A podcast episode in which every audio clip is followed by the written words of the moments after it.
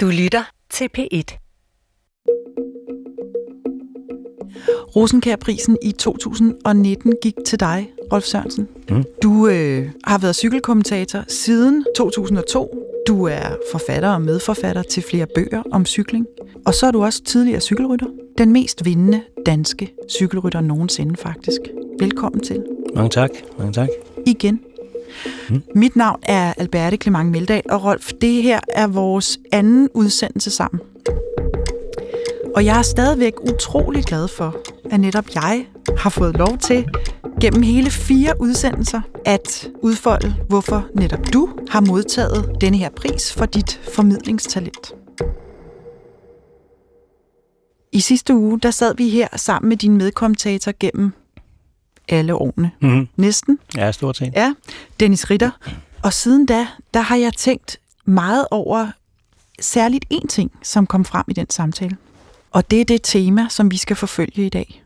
Det, Dennis Ritter fremhævede, var, at du har et særligt talent for at formidle følelser. Både dine egne, men også rytternes. Og det her talent, det forekommer helt unikt, fordi det er autentisk, og det skiller sig ud fra en ellers poleret og sådan meget glat medievirkelighed, som vi alle sammen lever i. Og det er lige præcis det, der gør din formidling af cykelsport alment interessant og relevant for de mange. Det var noget af det, vi sagde til hinanden sidste gang, vi sås. Og nu sætter jeg sagen på spidsen, Rolf, for det Ja, gør journalister. Altså, vi skal med andre ord undersøge, hvorfor du græder. og ikke mindst, hvad alle os, der lytter til dig og ser på dig, hvad vi kan få ud af, at du græder. Så Rolf, nu vil jeg gerne starte med at høre, hvorfor du græder. Jamen altså, det har jo noget at gøre med, at øh, jeg ved jo, hvad de rytter går igennem. Jeg har selv gået igennem det samme. Altså, det er jo træningsindsatsen. Øh, der er mange, der kalder det sacrifices, altså En, en opoffrelse. ja, opoffrelse, ikke? Mhm. Mm. Altså, for, for, for alt andet. Altså, sådan er det jo. Du, når du lever på det plan, som jeg gjorde som sportsmand, altså topatleter i det hele taget, der er der afsavn på alt. Øh, leve med det der, som vi snakkede om også, altså at være sulten i 17 år og, og øh, gøre alt, altså leve asketisk, leve som en, som en munk, altså på, på, på alle plan simpelthen. Så jeg ved, hvor meget det kræver, og jeg ved, hvor lidt man typisk som, som cykelrytter i det hele taget topatlet, det er jo de færreste, der vinder rigtig meget. Og når man så vinder, jamen så, øh, så går der jo også en masse følelser igennem deres krop i det moment, de kører over stregen. Øh, så jeg ved, hvordan de har det. Altså inde i, inde i hovedet, inde i hjertet. Altså alt det, der strømmer igennem i de øjeblikke, de har de samme tanker. Altså man tænker på sin, øh, for det første sin familie, hustru, børn, øh, forældre. Altså, altså nogle, der, der, dem, som har stået bag ved en og, og, og hjulpet en til at leve det her fuldstændig vanvittige, egoistiske tilværelse, som, som det i virkeligheden er. Mm. Det, er nemt, det har været nemt for mig at gøre i alle de år, jeg var, var alene og ikke havde børn og, og hustru. Øh, og sidenhen er, er det jo kæmpe ofre, som, som familien betaler. Altså, vi er jo væk, eller var væk. Jeg tegner nærmest mig selv som cykelrytter endnu, ikke? Jeg tænker sådan stadigvæk. Øh, 200-250 dage om året for familien. Øh, så det er, jo, det er jo nogle store afsavn at, at leve med for, for familien, ikke? Og, og, øh, og hvornår sluttede du med at cykle? Jamen, det gjorde jeg i 2002. Mm-hmm.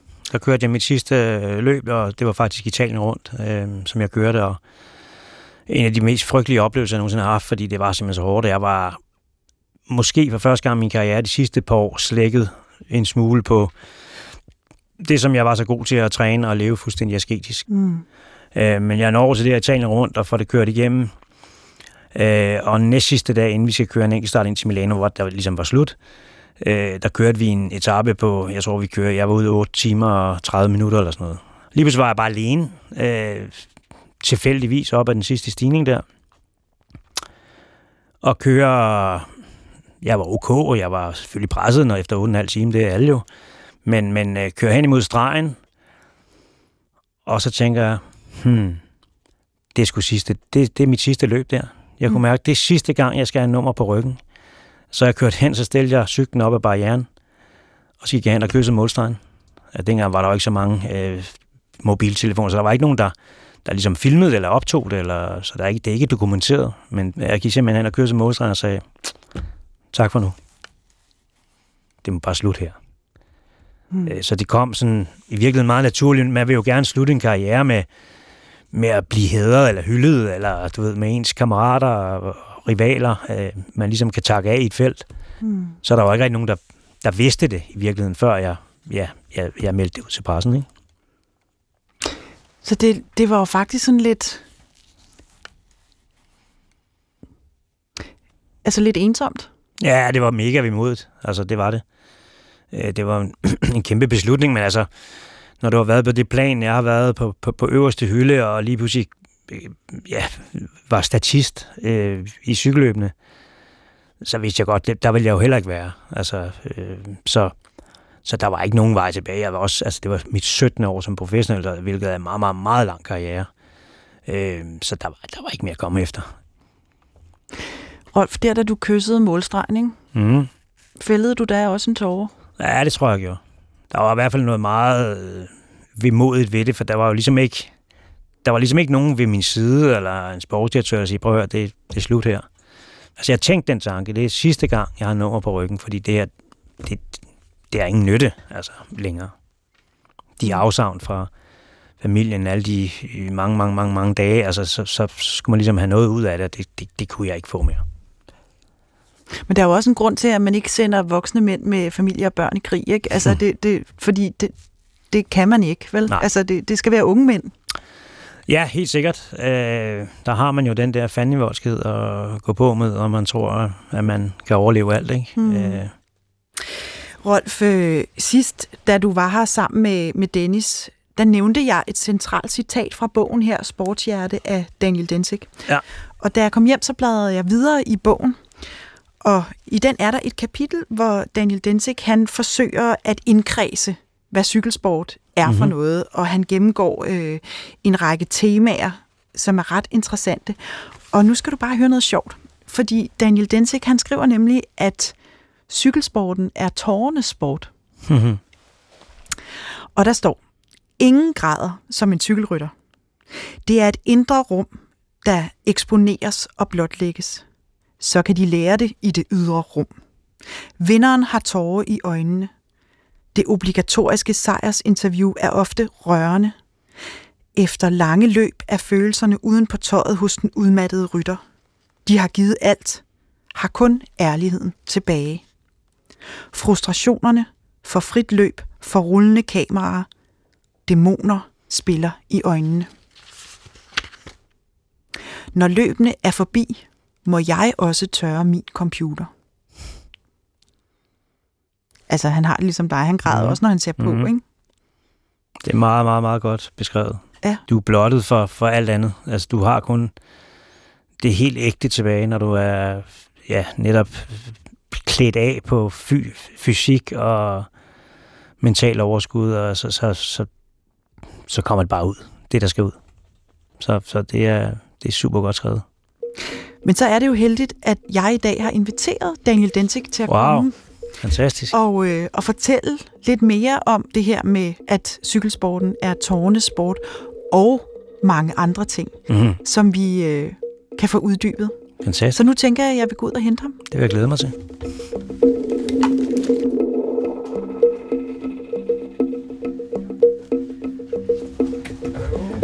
Hey. For længe siden. Hey, hey, hey. Går det godt? Det går meget godt. I de her mystiske tider. Ja, har det går lige blevet aflæst. Ja, lige set. Så. Velkommen, Daniel Densik. Tak for det. Du er forfatter og filminstruktør, og så har du en gigantisk passion for cykelsport. Ja. Du cykler selv, ikke ja. professionelt, men, øh, men fordi du har lyst. Ja, for sjov. Mm. Og så har du skrevet den her bog, som vi har talt om flere gange, mm. Rolf og jeg, Sportshjerte, hvor du forsøger at øh, indfange cykelsportens essens og magi, kan man måske sige. Ja. Og så har du lavet hele tre film om cykelsport, eller faktisk om nogle store danske cykelrytter. Ja. Jeg skal lige høre, kender I hinanden mm-hmm. i Mhm. forvejen? Ja, ja, jeg Ja. ja. mødtes en del gange. Ja, vi har mødtes nede i turen et par gange. Ja. Mm-hmm. Uh, jeg har altid set sådan med ærefrygt på Rolf. ikke? Åh, oh, guder. Hvorfor? Nej, det tænker jeg ikke.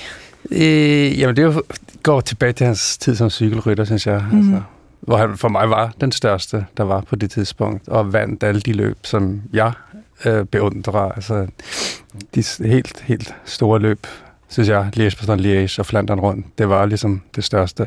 Og han var så fed at se på Mm-hmm. mm. dengang. Hvorfor? Jamen, det er sådan, det klasse fornægter sig ikke, eller hvad det, man siger. Ikke? Altså, man så bare, at det var det, var det aller ypperste på det tidspunkt, og står stadig tilbage som noget af det ypperste, synes jeg. Altså på niveau med Michael Laudrup. Det er også svært at forklare, ligesom, hvad det er, der gør hans storhed. Det er mange, mange ting. Uh, han var det rigt, den rigtige på det rigtige tidspunkt, synes jeg. Mm. Men øh, nu er det jo sådan, at Rolf har fået Rosenkær-prisen for. Ja. sin formidling af cykelsport, så jeg er jo nødt til at høre, øh, høre dig, hvad repræsenterer Rolf for dig som formidler af cykelsport? Øh, og det er meget det samme faktisk. Det er den der klasse, synes jeg. Altså, det giver... Øh, på svensk, hvor jeg, ligesom, jeg, jeg er op, opfostret med svensk, så siger man... Og, og det er også derfor, det kan jeg jo lige sige til Ja. lytterne, som ikke ved det, det er derfor, du har en, en lille accent. Ja, ja. Ja. Men der siger man guldkant, at nogen kan give øh, noget, eller nogen kan give tilværelsen guldkant. Aha. Det synes jeg egentlig er godt bes- beskrevet, øh, når man tænker på. Rolf Sørensen. Jamen, det er som om selv det, selv det mest ordinære cykelløb får den der guldkant, når man hører Rolf øh, gå i gang. Mm-hmm. Når man hører Rolfs stemme og Rolfs øh, ekspertise og Rolfs ordforråd. Øh, Rolfs særlige måde at få lytteren og seeren til at føle sig hjemme i det univers. Så man begynder at kunne navigere i det, som er så svært at navigere, øh, navigerbart, som et cykelløb er. Det er svært at forstå noget som helst. Prøv at se et cykelløb stumt. Det er næsten ubegribeligt, hvis ikke man har set tusindvis af dem. Ikke? Mm. Men Rolf gør det jo til sådan en dagligstue, hvor man kan være, og det er hyggeligt, og der er en sofa, og sådan mm. og et holmerur og sådan noget. Mm. Altså, jeg synes, det er rum, rummeligt på en måde, mm. hans, hans øh, formidling. Mm-hmm. Daniel, har du lagt mærke til, at Rolf meget ofte bliver rørt, når han ser cykling og kommenterer? Ja, det har jeg i høj grad lagt mærke til, og jeg synes måske, det er hans fineste øh, attribut. Det, det er, at han ikke kan lægge bånd på sig selv. Mm-hmm. Øhm, fordi vi er mange, der prøver. Altså, stort set alle mennesker prøver, og, og, og de fleste slipper fra det jo. Altså lykkes med at holde masken. Og Rolf har så den mangel, at han ikke kan holde masken. Øh, og det synes jeg er en kæmpe styrke i den her verden. At det bryder bare frem. Det, det er så stærkt, det der sker inde i Rolf, så det bryder igennem det, det svage panser, han måtte have. Mm. Mm. Øhm, og det gør det rørende, og det gør det på en måde gør det det jo også barnligt, men uden at være infantilt, synes jeg, for jeg synes, der er en forskel. Altså, der er jo mange kvaliteter ved små børn. Jeg er selv omgivet af dem, og de har jo den der umiddelbare øh, reaktion på alt, hvad der sker omkring dem. Altså, de lever jo virkelig i nuet. Mm. Et, et stort sådan flow. Øh, og det gør Rolf også, oplever jeg, i, i sine bedste stunder, så er han til stede, fuldstændig til stede i nuet. Og derfor kan han ikke tænke på, hvad det her betyder om 30 sekunder, at jeg bryder sammen nu, fordi det er nu, det foregår. Mm. Nu er det jo sådan, at Rosenkærprisen netop øh, bliver givet til den formidler, som formår at gøre vanskeligt tilgængelige emner tilgængelige for offentligheden. Og det er altså lige præcis det, juryen har vurderet af Rolf, at du har været i stand til som kommentator igennem alle de her år. Og, og det her med, at cykelsport er et vanskeligt tilgængeligt emne, det er jo i grunden lidt sjovt. Ikke? Normalt bliver Rosenkær-prisen givet til øh, filosofer og forskere, som beskæftiger sig med noget ultrasmalt. Hmm. Øh, og man forestiller sig jo ikke umiddelbart, at cykelsport har den samme kvalitet, altså at det er svært at forstå for den udforstående. Men Daniel Dentik, jeg ved, at du er enig i det, fordi du skriver her i Sportshjerte. Nu læser jeg lige op. Ja. Under øh, kapitlet, hvordan fanden kan du elske cykelsport? Den dag, de kommer fra det ydre rum, vil de fleste af vores forhævner nok fremstå mærkelige. Opera, bingo, fiskeopdræt. Men i rækken over menneskeskabte mærkværdigheder må elitesport, både udøvelsen af den og måske især andres betalelse af udøverne, nødvendigvis rangere højt. allermærkeligst, vil vores gæster muligvis finde de mange fuldvoksne mennesker, der sidder og ser ind i en skærm, hvor artsfælder cykler. time efter time, dag efter dag, år efter år. Man finder senere fossiler af dem. Det var dem, der så cykelløb. det er jo altså virkelig sjovt, synes jeg. Og måske er det så sjovt, fordi det er sandt, mm. som man plejer at sige. Mm. Ikke? Så derfor tænkte jeg på, at vi nu skulle bruge det næste stykke tid på at indvige lytterne i, hvad det er, der er så dragende for jer to ved cykelsport. Altså kun selvfølgelig, fordi vi forestiller os, at der kunne være nogen derude, Rolf, som mm. du endnu ikke har nået mm. øh, med din formidling af cykelsport. Ikke? Og jeg synes, vi skal bruge din bog, Daniel, som udgangspunkt, fordi ja. øh, du har nogle rigtig interessante temaer, som du tager frem her i bogen hvor du forsøger at definere cykelsporten. Og øh, jeg har allerede læst et af dem op, nemlig tårne for Rolf. Vil du ikke lige uddybe det her med, at cykelsporten er tårnes sport? Jo, altså det har jo, det, det, det kommer af en oplevelse, som jeg har haft flere gange nu, hvor jeg står i målområdet og venter på, at de kommer ind. Det kan både være enkeltstartsrytter, men det kan øh, også være en samlet start, hvor jeg hele først vinderen kommer ind, og så kommer resten af udbruddet, og så kommer feltet, og så kommer dem, der blev sat af feltet, og så kommer til sidst kommer ligesom fejevogn, der har samlet dem op, som ikke klarer det. Og det er et øh, følelsesvanvid øh, at være skue til. Altså folk er så udkørte og så berørte, så de kan slet ikke Øh, altså, de er alle sammen Rolf Sørensen på det tidspunkt. De kan slet, slet ikke øh, holde deres følelser tilbage. Ja, det er rigtigt. Så de græder, græder, kaster op, øh, griner, jubler, du ved, lægger sig ned, slår i, gulvet, slår i asfalten. Så øh, det var der, jeg tænkte, at jeg ikke ser den, så stærke følelsesytringer dag efter dag, ser jeg ikke nogen andre steder. Altså, ikke, ikke i sportsverdenen, men heller ikke andre steder. Altså, og det der med, at det er sådan er ritualiseret, at det foregår dag efter dag, de bliver så kede af det og så glade dag efter dag, det er utroligt, synes jeg. Uh, og det har været Men en vej som, ind. Det er som du skriver, Daniel, altså, det, altså man er klædt af panser, der er ikke mere, der er kun ærligheden tilbage, ja. og du kan ikke styre det. Altså det, det er som du siger, det, mm. det er virkelig slående nu, da lige fik læst det op. Altså det, det er fuldstændig perfekt beskrevet, for det er sådan, de har det. Ja. Altså, og de kan ikke styre eller kontrollere. Der er Nej. ikke noget øh, fake i, i jublet på sejren, eller, eller tårne, der, når de kommer ind og er fuldstændig færdige, de der ansigter mm. af dem, der kommer til aller, aller sidst. Og når man ved selv, man har været der, og, og også indimellem været i den situation, der, altså, der er ikke noget... Øh, der er ikke noget skuespil der overhovedet. Nej, nej. Altså cykelryttere filmer ikke, med nej. andre ord. Det gør de altså ikke. Men det bringer mig videre til et af de andre temaer, som du fremhæver, nemlig ansigtet. Mm. At cykelsporten er ansigtets sport. Prøv at forklare det. Nu kan jeg lige, jeg kan lige læse et par linjer op. Ikke? Ja. Cykelsporten er ansigtets sport, rynkernes og blikkenes sport. Ingen anden sportsgren opviser så ærlige menneskeportrætter.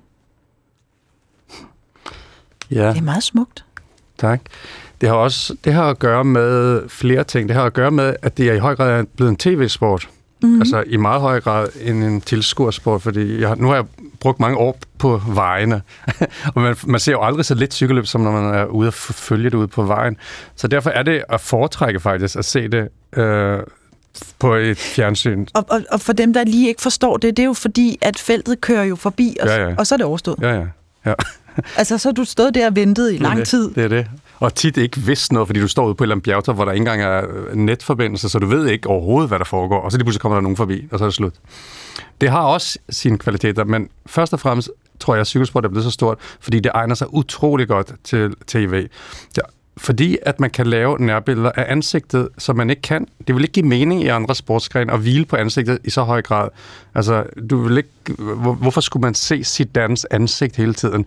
Øh, der, lavede, altså, der tror jeg, at cykelsporten har det helt unikke ved sig, at det er faktisk der, det foregår. Det foregår en lille smule nede ved kæden og pedalerne også.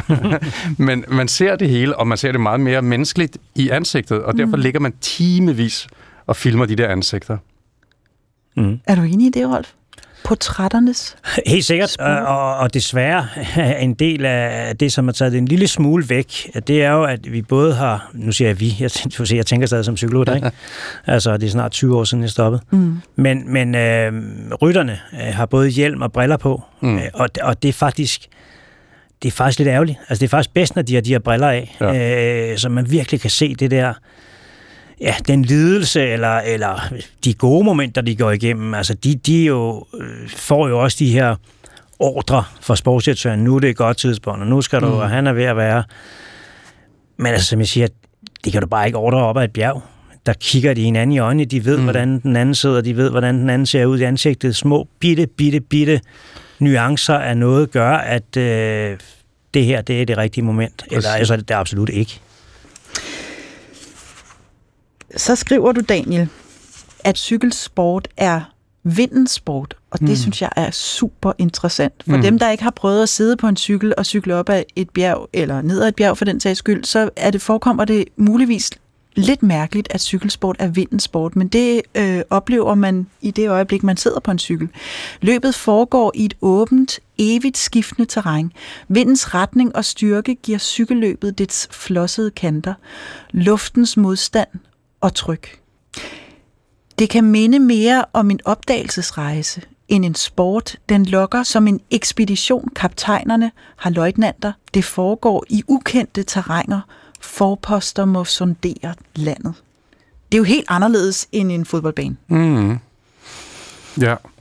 Og, og Rolf, du fortalte sidste gang, at du har haft utrolig meget glæde af at tage din cykel med, når, øh, når du er ude og kommentere, og så mm. simpelthen cykle en del af ruten, ja. Sådan, så den, sådan så du har den i kroppen ja. Og har mærket vinden. Ja. Ja, men det er, det er både noget at gøre med, det kommer an på ruterne, men altså det her taktiske element, hvis der er vind øh, på den ene eller anden side, sidevind er jo noget, sidemedvind er det noget af det mest frygtelige, der findes i, i cykling. Og det er der mange, der siger, hvorfor det? Er det ikke modvind, der er det værste? Nej, det er Mm. faktisk det nemmeste, Mm. for at, at, at feltet ikke skal gå i stykker. Altså, Mhm.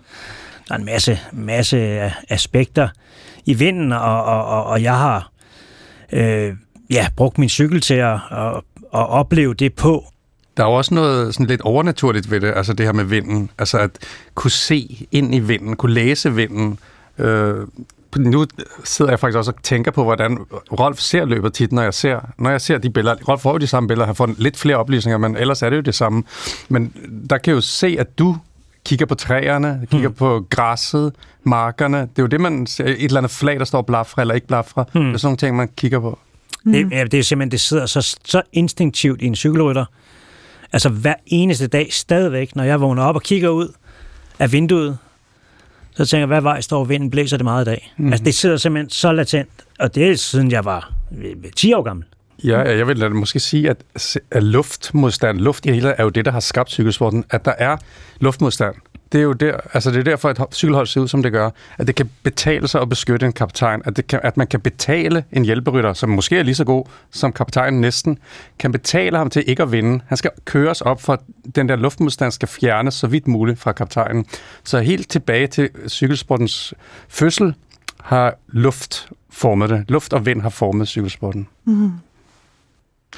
Og så kommer vi til min øh, yndlingskategori, rytternavne. Og du skriver, Daniel, at øh, der er noget dragende ved de her rytternavne. Altså, det er smukke navne. Og så er jeg jo nødt til at høre, altså, Rolf Sørensen. er det et smukt navn? Ja, det synes jeg da. På sin egen måde. Rolf Sørensen, ja. Man kan lige ikke? smage lidt på det. Rolf Sørensen. Rolf Det er et mærkeligt navn, synes jeg. Hvorfor? Rolf, og usædvanligt navn. Ja. Rolf. Ja, det er jo svensk mere, Ja. det er dansk. Ja. Ja. ja. Har du svenske ane, Rolf? Ja, der er noget helt tilbage fra mine øh, oldeforældre. Aha. Hvad, hvad, Rolf, hvad er dit yndlingscykelnavn? Rytternavn? Har du sådan et? Åh, oh, Ej, okay, det er jo Ja. totalt unfair at spørge om. Ja, Der, det du har sikkert sgu ikke. 100. ja, der er mange. Der er jo sådan et som Cipollini, ikke? Altså Cipollini er, er, er, er et sjovt navn, og det er jo et stærkt navn, fordi man ved, hvad han står for. Mm. Men når man så ved, hvad det betyder, det betyder små løg, for eksempel, ikke? Det skal man næsten ikke sige til ham. Så bliver han ikke glad. Den store gladiator. Mm. Hvad med dig, Daniel? Har du et, et yndlingsrytternavn? Jeg har mange. Ja. Ja. Altså, Rigoberto Uran, synes jeg altid er godt. Mm. Øh, Giovanni Visconti. Det er selvfølgelig mere mere normalt, men det er også mm. godt, synes jeg. Så ved jeg ikke, du er garanteret, så ved med, at du også har, ligesom Jørgen Let, winner Anacona. Ja, Ja, Anacona. Winner Anacona. ja. Så han vinder så ikke så meget, men altså. Nej. Ja. Der er rigtig mange Sørensen. Har- Får I ikke nogen gange spørgsmål om, I er i familie sammen, alle Sørensen? Jo, jo, fuldstændig. Altså, mm. de tror, jeg er far til dem alle sammen. Altså.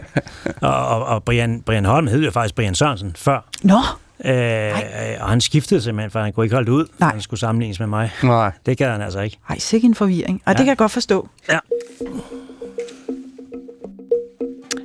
Rolf Sørensen, nu har vi fået fornøjelsen af Daniel Densiks beskrivelse af cykelsportens sjæl.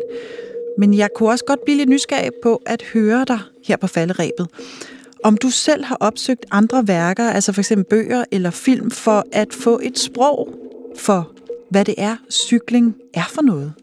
Øhm, ja, jeg har jo set en del dokumentarer og filmatiseringer af copy Bartali, øh, der er både Italien specielt. Store italienske cykelryttere. Ja, store italienske cykler, nogle af de største gennem mm. tiderne. Øh, og så selvfølgelig øh, Jørgen Let, som er jo en kæmpe inspirationskilde til mig, og, og kommentering, det er jo, han er jo en af de vigtigste for, hvordan man formulerer sig, vil jeg sige, noget jeg tænker meget over. Øh, og hans film, altså En forårsdag i helvede i Paris-Roubaix, og Giro Italia i, jeg mener det var 73, øh, Stjernerne og Vandbærerne. Så det er jo en kæmpe, det, det er noget, jeg ser med glæde, og også bare af, af lyst. Rolf Sørensen, det synes jeg afgør sagen. Jørgen Let bliver nødt til at være vores næste gæst i denne her udsendelsesrække. Din mangeårige medkommentator, kollega i kommentatorboksen. Hmm, Det vil jeg glæde mig Tak. rigtig meget til. Tak. Jeg havde næsten også regnet med, at han skulle komme på Nå. et tidspunkt. Men det er jo svært mand at få fat i, Det er. Jørgen. Jeg vil prøve. Af hjertet tak, fordi I vil komme begge to og dele ud af jeres viden og evner. Rolf Sørensen og Daniel Densik. Mit navn er Alberte Clement Meldal. Og tak fordi I lyttede med derude og på genhør.